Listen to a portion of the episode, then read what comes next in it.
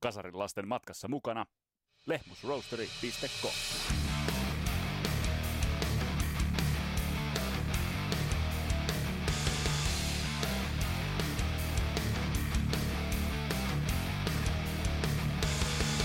Tässä Kasarilapset podcastin jaksossa otetaan käsittelyyn se vihollinen, joka tuhosi kaiken nastan, eli Grunge. Vai tuhosiko sittenkään? Ja mikä on Grungen Big Four tai no Big Three? Sitä meidän kanssa on pohtimassa tuottajavelho ja kotiteollisuuden kitaristi Mitri Aaltonen. Mun nimi on Vesa Winberg, tää on Kasarin lapset podcast. Tervetuloa matkaan mukaan!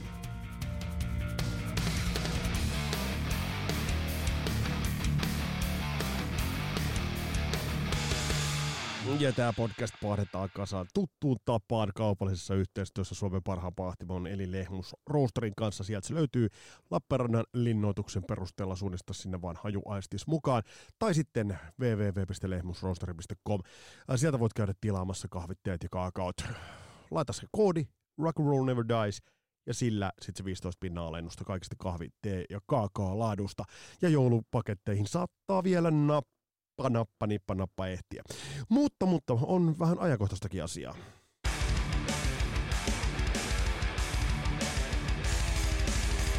Koronasta me nyt ei olla liikaa tässä podcastissa puhuttu, mutta puhutaan nyt sitten sen verran kuitenkin, että se vähän nyt soutaa ja huopaa, olkaa varovaisia.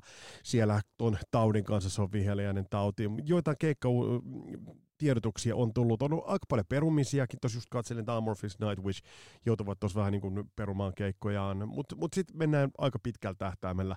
Ja mielenkiintoista on se, että ensi keväänä sitten äh, Tampereen upoudelle areenalle on tulossa Ghost. Ja Ghostista on tulossa kyllä sellainen äh, rock'n'rollin toivo siinä mielessä, että kun me nyt kuitenkin haikaillaan vähän niin kuin menneen maailman areenasuuruuksille me käsitellään bändejä tosi paljon, joilla on se heyday, se paras aika jo mennyt, niin Ghost on tässä ja nyt. Ghost on prima. Ghost on itse asiassa varmasti ehkä tuloillaan just siihen kirkkaamman ja korkeamman hu- suosionsa huippuvuosille ja nautitaan siitä on mielenkiintoista pohtia, että mitä muita bändejä nyt tällä hetkellä on tossa tilassa, missä Ghost on. Ghost pelaa Tobias Fortunein johdolla tosi taitavasti niin julkisuuspeliään. Toki nähtäväksi jää, että miten tämä, se, että hän astui näiden kostyymien takaan, hän astui omana hurmaavana, hurmaavana itsenä, hän astui esille, että miten se vaikuttaa sitten tuohon populariteettiin pitkässä tähtäimessä, se jää nähtäväksi. Mutta mut kuitenkin Ghost on tossa juuri nyt ää, se bändi, joka nyt näyttää, jolla on se niin kuin suurin lippu, se kirkkain lippu käsissään ja johdattaa tuot rockvankkuria ja tuot koko rock traditiota sellaisena, kuin missä mielessä me siitä tässä podcastissakin ollaan puhuttu monta kertaa, niin johdattaa sitä eteenpäin. Ja tästä tavallaan päästään vähän niin kuin muutokseen, ja muutokseen liittyy myös tämänkertaisen podcastin ja tämänkertaisen jakson aihe, nimittäin puhutaan grungesta, ja me päästään aivan tuota pikaa vierailemaan – lähdetään tuonne Lappeenrantaan Miitri Aaltosen pajalle, Miitri Aaltosen studion uumeniin. Siellä puhutaan muun muassa Grungesta, mitä Grunge hänelle oli, mitä se musiikillisesti söi ja, ja mitä se oli jo oikeastaan ottanut kitusiinsa ja mikä on se Grungen Big Four. Tai itse asiassa Miitrillä ei ole Grungen Big Four, sillä on Big Three ihan selvästi. Mä nyt voit vähän niin kuin miettiä, että mitkä ne bändit itse asiassa ovat. Tulevista jaksoista mä valotan sen verran, äh, hämärää edestä pois. Et on tulossa vieraaksi tosiaan Juha Junttu, Horsepower, anteeksi, an, nyt, nyt tuli virhe, Horsepowerista. Eli Juha Juntun kanssa päästään puhumaan itse asiassa Horsepowerin tarinaa. Ja mitä nyt Horsepowerin tuotanto on kuullut, kuunnellut nyt tässä hiljattain, jälleen palautellut niitä mieliin sieltä kasari ysäri hämärästä, niin kyllä toimii, mutta nämä uudetkin, kyllä helvetti sentään toimii. Et käy, käy ottamassa haltuun, mitä Horse Power on tehnyt silloin, mitä se on tehnyt tuossa, 2018.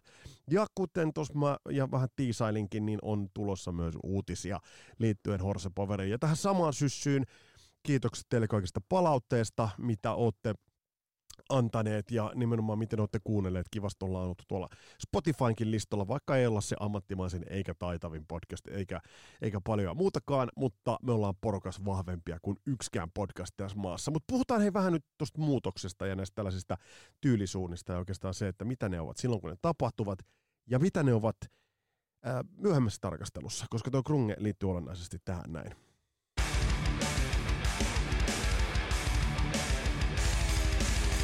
Jos nyt tässä kuljetellaan oikeastaan kolmelta vuosikymmenet sellaisia musiikillisia tyylisuunnan muutoksia, niin jos tämä nyt jaetaan tosi raakoihin ö, lokeroihin, ja tässä nyt oikeastaan tehdään yleistyksiäkin aika paljon. Otetaan 50-luvulla koko rock'n'rollin tulo. Otetaan 60-luvulta oikeastaan kaksi. Siellä British Invasion ja sitten toisaalta 60-luvun lopussa tämä hippiliike. Mennään 70-lukuun. 70-luvulta poimitaan oikeastaan ainoastaan vaan kyytiin, otetaan sitten – punk, joka tuli 70-luvun loppupuolella. Ja sitten kun mennään kasarille, niin mä jollain tavalla mielen kasari, tämän mistä me eniten puhutaan kasarilapsissa, niin mä mielen sen jatkumoksi oikeastaan sille, punk vähän sitä äh, putsasi sitä musiikillista tyyliä ja vähän yksinkertaisesti ja laittoi energiaa, mutta sitten kuitenkin se kasarilla äh, tullut, niin on se grunge, se mistä puhutaan tässä jaksossa. Ja noita on mielenkiintoista tarkastella. Se, että miltä ne tuntuu sillä hetkellä, kun ne iskevät päälle, ja miltä ne tuntuvat sitten niin kuin myöhemmässä katsannossa, niin mä väittäisin, että niiden merkitys on sitten kuitenkin suurin totta kai siinä hetkessä. Mutta sitten jälkeenpäin me kyetään näkemään se, että miten kaikki asiat liudentuvat aika lailla, lailla toisiinsa. Ja ennen kuin sä nyt mietit siellä, että mitä helvetin liirumlaarumia se, se Vesa nyt tällä kertaa puhuu, niin tämä nyt menee ihan siihen, että, että siinä kohtaa kun rock tulee 50-luvulla, totta kai se räjäyttää pään. Ed Sullivan showssa Elviksen lantio, niin on varmasti sellaista, että kansakunta on ollut tosiaan kauhuissaan ja ihastuksissaan. Mutta sitten kun sitä katsoi jo hyvin nopeasti eteenpäin mentyä, niin tavallaan se merkitys tuntui pienemmältä. Punk on tullut, tuntunut todella raalta, todella brutaalilta, mutta loppujen lopuksi sekin oli hyvin säyseää.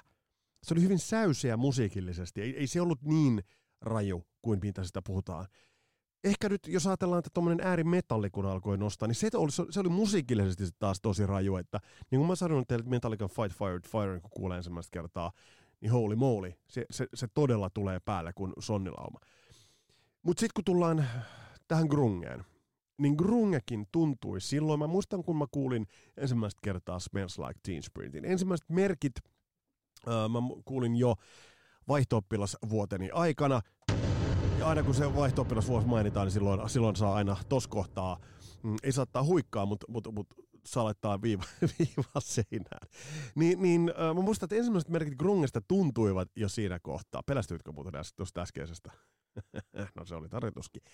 Niin Grungen ensimmäiset merkit tuntuvat jo 80-luvun puolella vahvasti. Ja siellä oli, siellä oli esimerkiksi Fade No Morein The Real Thing, ja Epic-biisi, äh, kun tuli, tuli MTVissä vastaan, niin siinä oli selvästi jo jotain ihan uutta. Se vei musiikkia pikkasen äh, melodisesta pois, raaempaa ilmaisua, mutta siinä oli se metallikka taustalla. Äh, ja se lähti muhimaan aika hissukseen ja hiljakseen. Mutta mut, mut sitten kun katsoo grungea tänä päivänä, ja, ja tästä, tästä niin kuin ajallisesta vinkkelistä, ajatellaan Pearl Jamit, ajatellaan uh, Alice in Chainsit tai vaikkapa Soundgardenit, kuinka klassiselta rockilta ne tuntuvatkaan. Et, et siis niin kun, et silloin ne tuntuvat, että tähän on ihan jotain muuta kuin vaikka Led Zeppelinit ja muut, tai Black Sabbathit. Nyt kun sä tarkastelet jälkeenpäin Black Sabbathia ja Led Zeppelin ja näitä, ja otat siihen tarkasteluun sitten rinnalle, otat vaikka Soundgardenin tai Pearl Jamin, niin sä huomaat, että eivät niin kaukana toisistaan olekaan. Mutta hei, nyt on aika itse asiassa suunnata tonne Mitri Aaltosen pajalle, ja itse asiassa äh, Mitri kanssa jatkaa tätä samaa pohdiskelua.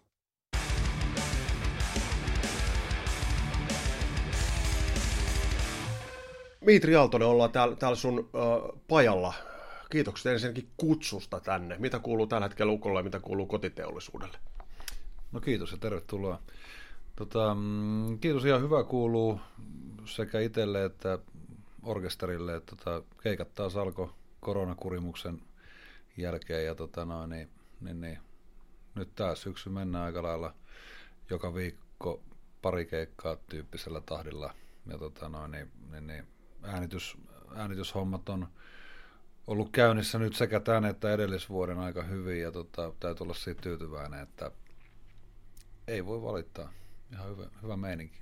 Niin, sulla on sekä tavallaan studiotyötä, että sitten sulla on, on myös live, live-soitantaa. Missä se sun omin juttu tai se sun sielu, sielu on, jos sun pitäisi jompakumpa valita? Mm, tietysti toivoisin, että ei tarvitsisi tehdä sellaista valintaa, koska eittämättä niin kauan tehnyt niin kuin molempia, että tota, varmaan siinä tavallaan se identiteetti on rakentunut niin kuin molempien varaan, että 50-60 tässä mennään. Että, tota, että, että nautin siitä, että saa välillä studionörtteillä ja olla semmoinen äh, studiorotta, mutta tota, toisaalta sitten taas väli tuntuu hyvältä päässä ihan ihmisten eteen soittamaankin. Et, tota, mutta et jos se olisi pelkästään yksipuolista suuntaan tai toiseen, niin, tota, no, niin todennäköisesti se kävisi myös yksitoikkoiseksi. Kasarilapset podcastissa on helvetistä käsitelty tuottajia, eri tuottajia ja heidän kädenjälkeen. Ketkä sulle on sellaisia tuottajia musiikissa ollut, ketä sä oot katsonut ylöspäin tai kenen niin kädenjälkeen sä oot, sä oot pitänyt kovassa arvossa vuosien varrella? Voi voi. Tota niin, mm, tietysti mistä kaikki niin kuin lähti ja se tietynlainen fanitus, mikä vielä tänäkin päivänä, mihin niin kuin palaan, huomaan palavani useasti, niin tota, Jimi Sumen oli mulle semmoinen, että 2000-luvun alussa tehtiin hänen kanssa meidän oman orkesterin levyä. Hän oli tuottajana ja tota, äänitettiin Finvoxilla rummut ja mitä kaikkea tehtiinkään silloin, niin, tota, niin, niin sai seurata sitä hänen tekemistä. Se on varmaan ollut semmoinen kaikista isoin ja totta kai läheisin ja konkreettisin niin kuin vaikuttaja. Ja tota noin, niin, mutta sitten tietysti nämä ihan perus, perussällit, ketä nyt niin kaikki varmaan niin kuin alalla fanittaa, niin on myös meikäläisellä niin kuin ollut. Että jaksan niitä nyt lähteä sitä selittämään. Mutta jos, jos tuotta, ajatellaan tuota tuottajuutta, niin, niin siitä on aika monenlaisia variaatioita. Sä oot itse tuottanut myös paljon, niin, niin riippuuko se, että millainen tuottaja esimerkiksi sä oot, niin riippuuko se siitä bändistä, keissistä vai, vai onko se enemmän, että, että, että se bändi ja se keissi mukautuu siihen tapaan, miten sä tuotat musiikkia? Joo, ehdottomasti, että varmaan karkeasti ottaen on niinku kahden tyyppistä hahmoa, mitkä tekee. Et on just niitä tyyppejä, millä on se joku tietty oma soundi, joku tietty oma virvelisoundi, tyyli mut lange, että et, et, kun te, teet hänen kanssaan asioita, niin... Voi kun voisikin tehdä. Mutta että yhtä kaikki se tarkoittaa, että silloin, mm. silloin saat jotain hänen siitä mm. trademarkistaan. Mm. Ja sitten me on aina yrittänyt olla vähän sitä toista, toista niin kuin koulukuntaa tai sillä tavalla, että, että jos teet meikäläisen kanssa hommia, niin et voi olla ihan, et voi olla varma, että mitä tulet saamaan, että se kaikki elää ja muuttuu ja, ja on yrittänyt toimia niin, että ei ole mitään fakkiutunutta virvelisoundia, basari, mm, mm. et cetera. Että kaikki niinku on jotenkin sitä, mitä bändin kanssa yhteisesti paljon pitää puhua, kommunikoida mm. ja tuolla tavalla. Että se, mitä puhutaan, niin se, on, se muovaa sitä äh, targettia, että mihin lähdetään, niin kuin, mihin päin lähdetään ajelehtimaan. Tässä jaksossa itse asiassa käsitellään krungea ja sitä oikeastaan noita bändejä, mutta mitä sä kuuntelit silloin, tai muistatko mitä sulla pyöri levylautasella tai kasettipesässä silloin just ennen kuin krunge tuli? Tuli maisemiin. Puhutaan tuosta 80-luvun loppupuolesta, niin, niin millaisessa musamaastossa sä silloin olit? No siis kyllä, oli tämmöistä tukkaheviä tietenkin. Että, tota, no, niin, meikäläisen ensimmäinen, ensimmäinen CD-levy, silloin kun CD tuli kauppoihin, niin tota, ensimmäinen minkä ostin, niin oli Poisonin Flesh and Blood. Ja, tota... Tätä voisi pitää melkein sellaisena skuuppina. Mutta se on hyvä levy. joo, joo, joo. Aika joo, mutta et, joo, tosissaan, niin tota, kyllä se on niinku Poisonin Skid Row ja, ja, tota, ja tota Guns Roses. No ylipäätään nämä Amerikan bändit, bändit tota, jolla oli iso tukka, niin kyllä ne niinku oli sitten silleen, niinku, mitä tuli kuunneltua. Ja sitten kun Krunge tuli, niin tietenkin sitten pyyhkäs pöydän niin aika totaalisesti ja sitten oli aika uusi. Mikä, mikä sulla oli se, koska mikä sulla oli se eka juttu, että sä huomasit, että jotain on musiikissa kuplimassa ja menossa nyt vähän niin kuin uusiksi?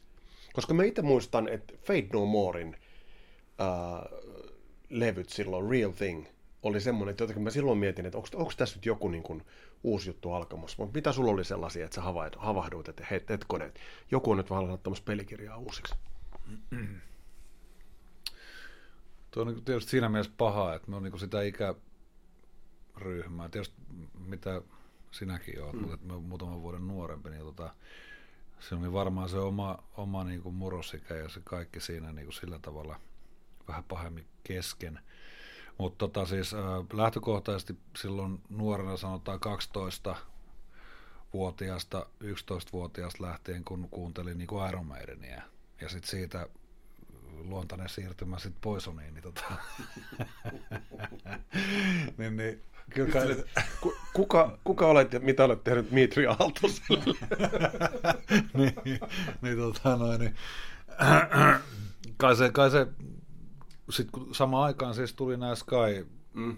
televisionit ja muut music television osastot niin kuin jopa tänne Suomeen ja Lappeenrantaan, niin tota, kai sieltä sitten, kun rupesi näkemään niin kuin ensimmäisiä Smells Like Teen Spirit-video mm. tai joku tämmöinen, josta by the way en, en suuremmin siis ole koskaan ollut Nirvana-fani, etenkään silloin, kun se oli niin kuin kovinta, niin, tota noin, niin me ollaan vähän silleen, että tämä on niin kuin skeittareiden ja tyttöjen musaa. Mutta tota noin, niin mikä tuntuu nyt, nyt niin kuin mielenkiintoiselta. niin, niin. Paitsi tuossa tänä päivänäkin skeittareita niin. tyttöjen musaa, mutta tota noin, niin... Tästä kun pois on, joka on meidän tosi miestä. nyt täytyy päästä tuosta pois on yli. joo. Uh, mutta joo, joku tuommoinen täytyy olla ensimmäiset niin kun, hajut just ton tyyppisestä, niin kuin, Nirvana varmaan oli Joo. se juttu. Ja sitten kun rupesi siitä jotenkin se maailma aukeaa, niin sitten varmaan oli nämä mm, Soundgardenin tota noin, niin, ensimmäiset videot, mitä nyt tulikaan nähtyä siltä ekat levyltä mm, ehkä tai jotain. Eikö se ole tehty se eka levy joskus 80 Joo, mä just tuossa katselin, että 88 oli tehty, että se on jännä tuo timeline, kun sitä katsoo, katsoo ja kerrottakoon, että meillä on tässä edessä, että ajatellaan Nirvanan perustettu 87, että se on lähtenyt aika niin kuin varhaisessa vaiheessa. Mutta jos tot, nyt ajatellaan sellaisena niin kuin ton ö, genren Big Fourin ajatellaan, että on Nirvana, Soundgarden, Alice in Chains, Pearl Jam. Mikä sulle noista on, on niin kuin se, tai mikä sulle ylipäätään ton grunge-ajan bändeistä, niin on sellainen ö, tyylillisesti, että joka puhtaimmilla, tai mikä put, niin kuin putoo sulle parhaiten? No ekaksi oli niin kuin Pearl Jam ehkä. Sitten sit, sit se oli niinku ehkä Alice in Chains ja sitten se oli niinku Soundgarden ja sitten ne vaihteli ja sitten ne oli yhtä aikaa kovimpia ja on tänä päivänäkin kovimpia. Mutta se, mikä ehkä noista kaikista sitten kuitenkin eniten elämä on jäänyt omassa henkko niin kuin mielessä ja, ja tavallaan mitä nyt ehkä aktiivisimmin niin kuin tänä päivänä vieläkin kuuntelee, niin kyllä se niin kuin Soundgardeni on. Et tota, Joo, ky- kyllä kuuntelen siis Aliskaa myös. Mm. Mutta tota, jotenkin se Soundgardenin niin kun, se voi liittyä siihen, että se, me sain tota, silloin kun toi oli ilmesty toi, toi, toi Bad Motor Finger-levy, niin me sain vinkin siitä Annolan Markolta, että tota, tämmönen, tämmönen homma ja tota, muistan kuunnelleeni sen levyn korvalappustereoilla kotona vanhempien, asun vielä vanhempien luona silloin. Ja tota noin, niin yöllä kuuntelin ja pää meni jotenkin ihan sekaisin, että mitä helvettiä, että tällaista näin. Ja se oli jotenkin ihan semmoinen niin kuin, se muutti niin kuin aika paljon jotenkin ajattelua, että mitä vittua, että oikeasti, että sen levyn kun kuuntelin niin kuin läpi, niin ensi, ekaksi sai niin kuin tyyli tajus niin kuin Outshine biisin, että siinä mm. on niin kuin melodiaa, mutta sitten kaikki niin kuin Slaves and Bulldozerit, tämän tyyppiset biisit, niin se oli semmoista niin kuin alavire möyrintää, mi- mi- mihin ei ollut törmännyt ennen sitä, ja se oli jotenkin todella niin kuin sillä saralla niin kuin maailmaa mullistava. Sama kävi, sama kävi sitten, kun ilmestyi Nine Inch Nailsin Downward Spiral-levy, taisi olla 92. Ja tota noin, niin, niin, niin, sen kun kuuntelin samalla metodilla korvalla, korvalappustereoilla mm. läpi tota yöllä, niin siinä meni kanssa niin maailma ihan ympäri, että kuin helvetisti voi, voikaan olla säröä asioissa. Siinä oli säröä joka paikassa ja, ja se oli, se oli kans niin maailmaa mullistava. Mulla on vielä tänä päivänäkin Downward Spiralin kansitaide niin tota, puhelimen taustakuvana, että se on aika, se on jäänyt niin kuin. Eikö se ole jännä ajatella, kun me sittemmin ja seuranneena vuosina niin me puhuttiin, että Grunge toi jotain uutta, Grunge mullisti tai ravisti. Mutta sitten jos mietitään vaikkapa esimerkiksi Soundgardenia, niin, niin siinähän on, no sieltä löytyy. Sieltä toden totta puhelimesta löytyy, löytyy kansitaidetta. Niin, mutta eikö kuitenkin, jos ajatellaan vaikka Soundgardenia, niin ajatellaan äh, Cornelin laulua ja muuten, että, että siellähän oli, oli, nyt jälkeenpäin kun kuulee, niin kyllä sieltä kuulee jopa jotain niin Zeppelinia tai jotain sellaista, että, että ei se niin kuin, silloin se tuntui ehkä äh, vallankumouksellisemmalta kun se ehkä nyt tuntuu, tuntuukaan. Saatko kiinni, niin se oli kuitenkin, tai ajatellaan Pearl Jamia, niin niissä oli kuitenkin sellaisia myös ihan niin kuin klassisen äh, rockin elementtejä. Totta helvetistä tällä niin kuin nyt vanhempana, vanhemmalla iällä ja tuolla tavalla, kun koko spektri on niin kuin laajentunut tietenkin, että yhtä lailla niin kuin on kerennyt kuuntelemaan Black Sabbathia ja Zeppelinia. Ja totta kai tajuaa ne, että nämä KO-bändit, että mistä ne on imeneet vaikutteensa. Että Soundgarden ihan ihan yksi yhteen paikkapaikoin niin kuin Black Sabbathia. Mm. Että siinä on ihan helvetisti sitä. Mutta silloin nuoren mieleen, niin tota, en ollut silloin kerennyt kuuntelemaan sillä tavalla Black Sabbathia. Että tota, no, niin tämä oli niinku jotenkin se ovi, mikä sitten ohjasi myös sinne peremmälle niinku historian polkua sinne 70-luvulle ja tuolla tavalla. Ja tota, mutta selvä se on, että noin niinku Pearl Jamit, niin kyllä niinku Henriksissä on kuunnelleet, että mm. sehän on selvä. Miten paljon tuossa oli sellaisia niin kuin ulkomusiikillisia juttuja, että kun mä muistan, että yhtäkkiä Kurt Cobainista alettiin puhua kyllä jo ennen kuin hän kuoli. Ja oli sellaisia, siellä oli kuitenkin aika niin kuin karismaattisia äh, hahmoja löytyi näistä monesta bändistä, niin, niin, niin äh, musiikki versus sitten nämä ulkomusiikilliset jutut, niin oliko se puhtaasti musiikki, mikä suhun silloin teki vaikutuksen, vai oliko se toi, niin kuin myös toi tavallaan se kulttuuri, minkä toi Grunge toi muassaan, kun ennen tätä yhtä leffaa, mä en muista sen leffan nimen ennen kuin siitä tuli sitten niin kuin elokuvakäsikirja tai muotijuttu, mutta oliko tuossa niin kuin ilmiötasolla semmoinen, tuntuuko se niin kuin uudelta punkilta jollain tavalla? No tietenkin se pitää niinku suhteuttaa siihen niinku aikaan ja siihen niinku kontekstiin. Että tota, et tota, sitä ennen oli ollut just tämä tukka, mm. tukka-bändiosasto ja tota, ehkä sitten samaan aikaan myös tiet, tietynlainen niin kuin instrumentin hallintaan liittyviä tämmöisiä niin kuin arvostusasioita, tyyli totot ja muut mm. tyyppiset bändit. Ja, ja, ja sitten kun Krunge jyrähti niin kuin tietoisuuteen, niin, niin totta kai se, että kaverit menee niin kuin villasukissa ja villapaidoissaan soittamaan epävireisillä instrumenteilla päin helvettiä – mutta että niillä on joku sanoma, niillä on jotain mm. sanottavaa, jotain muuta kuin mitä Poisoni ehkä mm. oli pystynyt... Hanskin Pop. Hanskin Popia tai muuta mm. sitä kuvastoa, että niillä on jotain oikeaa sanomaa, niin kyllä se iski tämmöiseen semiangstiseen niin kuin teiniin silloin, mm. Mm. kun tuhat volttia, siis se niiden sanoma, se niiden maailma, se niiden dekadenssi tavallaan, mm, mm. mikä ehkä oli sitä samaa kaltaisuutta, samanlaista, mitä oli just jossain punkissa mm, vaikka mm, ollut. Mm. Että eittämättä joku Nirvana, niin kyllä sekin on niinku Sex Pistolsinsa kuunnellut ja niinku pohjalta, että sieltä ne löytyy sylttytehtaalle vie, vie jäljet.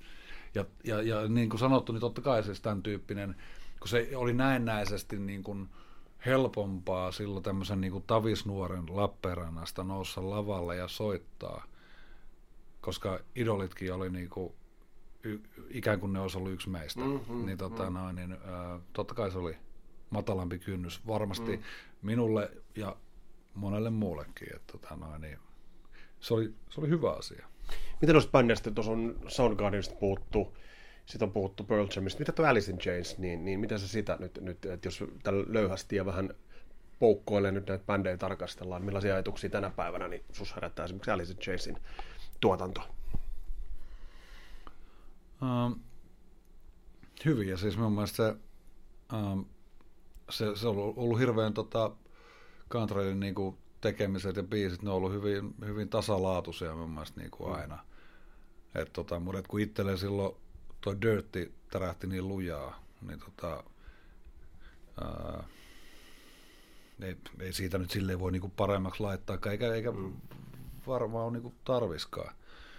Ei, mutta se on niinku hienoa, että tuotanto on ollut koko ajan laadukasta ja tasalaatusta ja niinku sillä tavalla uskollinen sille omalle niinku ilmaisulle.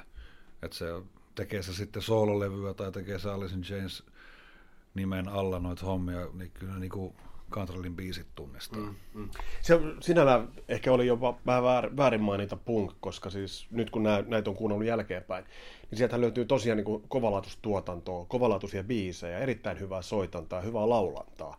Et, tuntuuko joskus siltä, että krungea, kun siitä puhutaan jälkeenpäin, niin, niin siitä puhutaan vähän turhankin niin brutaalina musiikillisena ilmiönä, koska tuolta löytyy tosi briljanttia tekemistä ja niin kuin sanottua, klassisia rock-levyjä tällä hetkellä.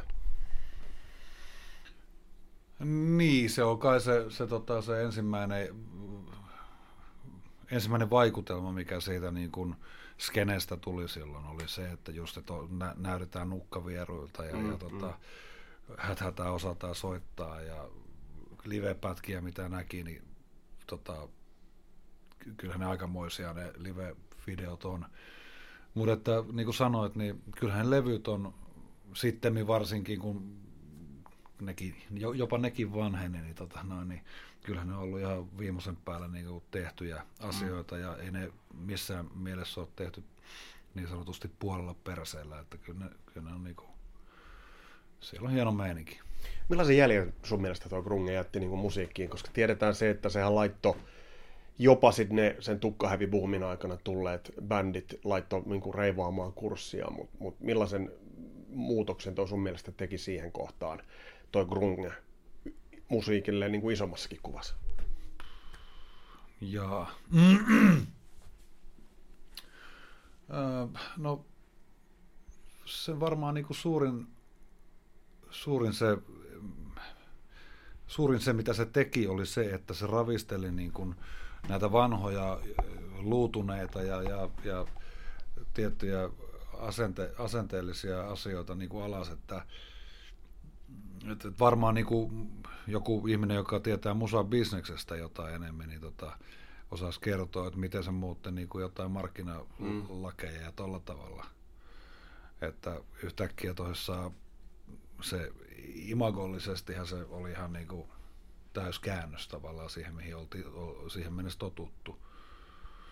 Ja tota, mutta Kyllä se laittoi, laittoi aika monet, tuntuu, että, että oli aika harvassa ne bändit, joihin, joihin se ei vaikuttanut. Että se niin kuin aika, aika totaalinen, niin kuin, että kyllä kaikki noterasivat sen, että mitä siinä tapahtui. No joo, ja kyllä jostain, jostain lukenutkin, niin tota, kyllä siinä niin kuin nämä, just nämä edellisen sukupolven tekijät, ikään kuin just nämä mm. tukka, tukkabändityypit, niin, tota, no, niin kyllä ne oli aika niin kuin, silleen, jopa niin kuin kauhuissa, että hetki, loppu, tässä mm. loppuu keikat ja kiertueet, niin kuin, että nyt tämä tulee niin rajusti päälle tämä krunge. Et, tota, ja se varmasti olikin niin, niin kuin, tietyn ajanjakson, että keikat vähentyivät, ei, ollut, ei oltu enää muodikkaita. Mm, mm. Mutta toisaalta sit se pakottaakin niinku kaikkien niinku aina panostaa sit siihen musaan, siihen ytimeen, siihen mm. tekemiseen, ja se, se on aina hyvä asia. Mm, mm. Miten se muuten täällä Suomessa? Ajatellaan, sä silloin vaikutit Lappeenrannassa, niin miten, huomasiko sen nopeasti, että miten nopeasti silloin omaksuitte ton ja miten niin kuin tällaisessa bändi skenessä niin kuin alkoi alko, nämä vaikuttajat alkoi tulla tänne?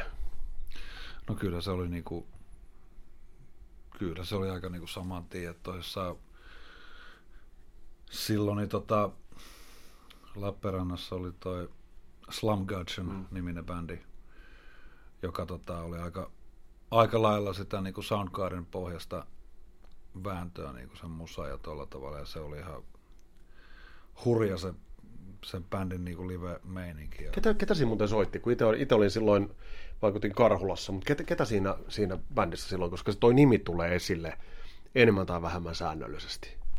No siinä rummuissa oli Rantala Pätkä. Pätkä soitti sitten Himissä, Himi ekalla levyllä ja tota, sitten siinä oli, oli tota, tuo, tuo, tuo, tuo, tuo, tuo, tuo Kärkkäisen Hege soitti passoa, joka sitten soitti Mokoman muutamilla ekoilla levyllä passoa. Joo. Taisi olla Kurimus, taisi olla viimeinen, missä hän soitti passoa. Ja tota, sitten se on Annala Marko, soitti kitaraa. Ja tota, no niin, Johnny Johansson soitti bassoa. Ja tämä Kärkkäs Heike toissa laulo siinä kanssa. Ja se oli niin, nimenomaan tot, tot, tota, tota osastoa. Miten sulla omissa, omissa jutuissa, muistat se itse, mitä bändejä sun silloin oli, missä bändeissä sulla alkoi toi vaikutteisto näkymään? Muistan tuossa edellisessä jaksossa kehun Monsteraiseria tuossa kovasti, varsinkin sitä ekaa levyä, ja, ja silloin mä muistan, muistan itse, tästä ei nyt kovin kauaakaan kuunnelleeni niin sitä, että tämä on hyvä, tässä on hyvä niin metallinen tämä soundi, mutta sitten täällä on jotain grunge-sävyjä, jotka siinä kohtaa nosti vähän omia niskavilloja pystyyn. Mutta miten sun omissa soittojutuissa, niin missä projekteissa toi, toi niin kuin sulla ui vaikutteisiin? No, no, me oltiin silloin varmaan 16-vuotiaita, kun tota, tapahtui siis minulla ja Hynysen Jannella ja Laasosen Roopella. Oli semmoinen trio-bändi kuin Psykovard, ja tota noin, niin, niin, niin, silloin aloiteltiin se bändi ja se oli niinku, olisiko se ollut vähän sitten enemmän semmoista niinku Pearl Jam-henkistä niinku tekemistä ja tota, se vaikutti hyvinkin, että ilman, ilman Krunge-hommaa niin ei sitäkään bändiä varmasti olisi ollut. Jos nyt oikeastaan niputetaan tuot Grungea niin kuin isona könttinä ja, ja mun tässä podcastissa, niin tämä on kaikki on pelkkää rankkaamista ja valintoja ei ole niin harmaa sävyä, mutta jos on pitää yksi noista tuon Grungeeran levyistä nostaa esille, tässä on nyt sivuttu useita, ja tässä on tullut klassisia levyjä, niin mä oletan, että Nirvanan yksikään levyistä se ei, se ei ole. Miten muuten pakko kysyä, ennen kuin mennään tuohon levyvalintaan, niin, niin tuosta Nirvanasta vielä, niin jäikö Nirvana sun mielestä näiden varjo, Pearl Jam, Alice in Chains ja Soundgardenin varjo musiikillisesti? No, kyllä se silloin jäi. Ihan selkeästi, koska ei mulla ole yhtään Nirvanan levyä esimerkiksi. Mutta tota noin, niin, niin, niin ää, sittemmin, nyttemmin, niin, tota noin, niin meikähän on mitä suurin niin kuin Dave Grohl-fani, että niin, niin. Et, tota, respektaan kyllä sekä Grohlia että niitä kaikkea kahta muutakin Nirvana-tyyppiä, niin tota, ihan yhtä lailla, että et, siisti meininki, omaehtoinen periksi antamaton meininki, mm. mitä pakkohan sitä tykätä mm, semmoista. Mm, mm, mm. Ja Dave Grohl on ihan Jumalauta, se on Nero. ja, eikö Foo Fighters on vähän sellainen, kun pe- jotkut perheenäidit haluavat vaaratonta vaaraa, niin sitten kuunnella vaan Foo Fightersia. Mutta mut, mut, mut se siitä, mutta mut se yksi Krunge-eran levy, niin jos, se, jos sun yksi pitäisi ottaa autiolle saarelle niin kuin ton ajan levyistä, niin mikä se olisi? No noista, mitä eniten on kuunnellut, niin on Super Unknown Soundgardenilta. Mm. Että, tota, se olisi varmaan se. Että siinä on niinku, siinä on täydellinen soundi ja siinä on siinä on täydelliset biisit. Se on yhtä kahta biisiä, tai yhden kahden biisin verran liian pitkä se levy, mutta silloin tehtiin ylipitkiä levyjä. Mm. Ja tota, mutta se on helvetin kova. Onko se levy kulkenut sun matkasi kuuntelus pysyvästi? Oletko missään vaiheessa kyllästynyt, jättänyt sitä ja sitten taas löytänyt uudelleen? No joo, tämä meikäläisen niin musiikkikuuntelu ylipäätään on vähän semmoista niin kuin ehkä erikoistakin, että tota, emme aktiivisesti juurikaan kuuntele mitään, mutta tulee niin paljon kuunneltua työn puolesta, mutta tota, se on semmoinen, että jos pitää niin kuin jotain ruveta fiilistelemään tai tolla tavalla, niin sit se on niin kuin David Bovieta tai sit se on Soundgarden tai jotain noista Krungaa ja hommista ja Alice in Chainsin Dirttiä tai noita. Niihin niin kuin palaa. Ja, tota, ja etenkin niin kuin sanoin, niin toi Supernoon niin tuotanto, rumpusoundit esimerkiksi sillä levyllä on täydelliset, niin kuin jos sattuu tykkäämään luont- luontaisesta rumpusoundista, niin tota, no, ja, no toki Cameronin soitto on jo täydellistä ja, ja tota, se, on, se on kyllä kova. Onko tällä hetkellä tarvetta, tai onks, mikä on viimeisin juttu, joka on vastannut tavallaan tuot Krungeen sellaisena, kun me nyt siitä on puhuttu, sellainen musajuttu, joka olisi tullut. Olisiko tällä hetkellä tarvetta sellaiseen? Ja ylipäätään Tämä on vaikea kysymys, iso kysymys. Tuleeko tollasta vielä? Onko rockmusiikki niin kuin siinä tilassa, että välttämättä tollasta ei välttämättä enää tulekaan? Mm, musta tuntuu, että mä oon vähän niin kuin väärä ikäinen ihminen vastaamaan tuohon, että tota, koska nuorison parista ne kaikki asiat on aina niin kuin lähteneet. Et tota, et varmaan niin kuin tänäkin päivänä nyt kun sanon, että EDM, niin meikä on niinku auttamatta jo jäljessä. et tota, mutta et jostain niinku siis tämän tyyppisestä asiasta ne uudet jutut, Skrillex tai joku tämmöinen, mikä sekin on jo Niin. varmaan jo Hy- hyvä, että et sanot, että rap. nimenomaan Raptorin kaltainen rap Semmoinen old school rap. ja pääkköset. Mutta tota, point, pointti se, että, että tota, mm, kyllä se nuoriso, nuorison harteilla lepää se uuden keksiminen ja ta, tai tavallaan niin kuin vanho, vanhojen asioiden uudelleen lämmittäminen ja sulattaminen uudeksi y- yksiköksi, niin se on niin kuin nuor, nuorempien hommaa, väitän näin. Että tota, mielelläni kuuntelen, mitä, mitä uutta ikinä niin kuin ihmiset tekeekään, jos se on niin kuin siedettävää, mutta siis tänä päivänä yllättävän vähän tuntuu olevan mitään uutta siedettävää musaa. Että kyllä tuo niin kuin noin, mitkä esimerkiksi kotimaisia äh, artisteja, mitkä täyttää tällä hetkellä niin kuin Spotify-soittolistat ja tuommoiset noin, niin menisi niin kuin ymmärrä mitään. Meidän kerta kaikki tajus sitä, että miksi näin, mutta tota noin, niin se on, onkin meikäläisen ongelma. Ei tunnu haittavan niitä satoja miljoonia, mm. jotka niitä striimaa Spotifysta, että tota, ei muuta kuin vaan jatkakaa. Näin totesi Mitri Aaltonen ja tulipa siinä paljastettua. Miehen synkkä pois on historia, mutta ei se mitään. Meillä kaikilla on omat luurankomme komeroissa ja toisella ne ovat vielä vähän parempaa sorttia, kuten Mitrilläkin tässä tapauksessa. Mutta hei, tässä oli tämänkertainen jakso. Tulossa on Horsepoveria ja, ja tulossa on muun muassa Wingeria ja tulossa on sitä ja tulossa on tätä. Kyllä meillä on kaikenlaista. Ja laittakaa ehdotuksia niistä vieraista tulemaan, niin, niin laitetaan sitä mukaan kutsuja menemään. Saadaan, saadaan vieraita tähän podcastiin. Tässä oli tämänkertainen Antti. Mun nimi on Vesa Wienberg. Palataan astialle. Moro!